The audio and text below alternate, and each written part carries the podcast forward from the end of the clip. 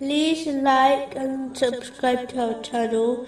Leave your questions and feedback in the comments section. Enjoy the video. Continuing from the last podcast, which was discussing some of the wisdoms behind tests and difficulties indicated in chapter 27, verse 47. Rather, you are a people being tested.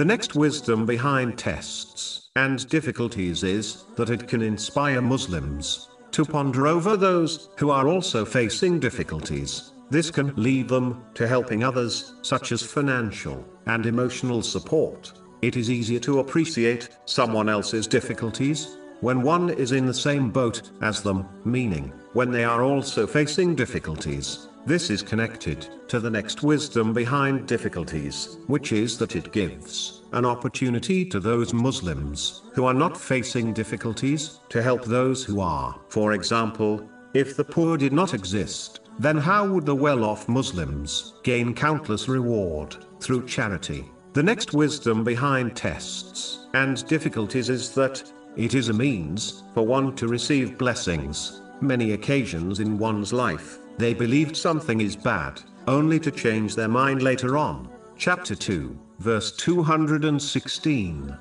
But perhaps you hate a thing and it is good for you, and perhaps you love a thing and it is bad for you.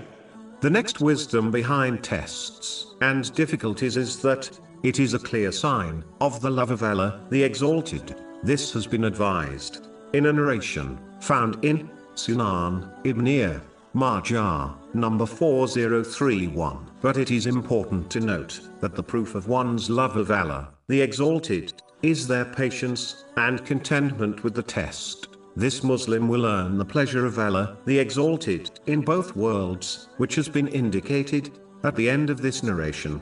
The final wisdom behind tests and difficulties is that the more one is tested and faces difficulties, the closer they are to the tradition of the holy prophets, peace be upon them, as they were tested the most.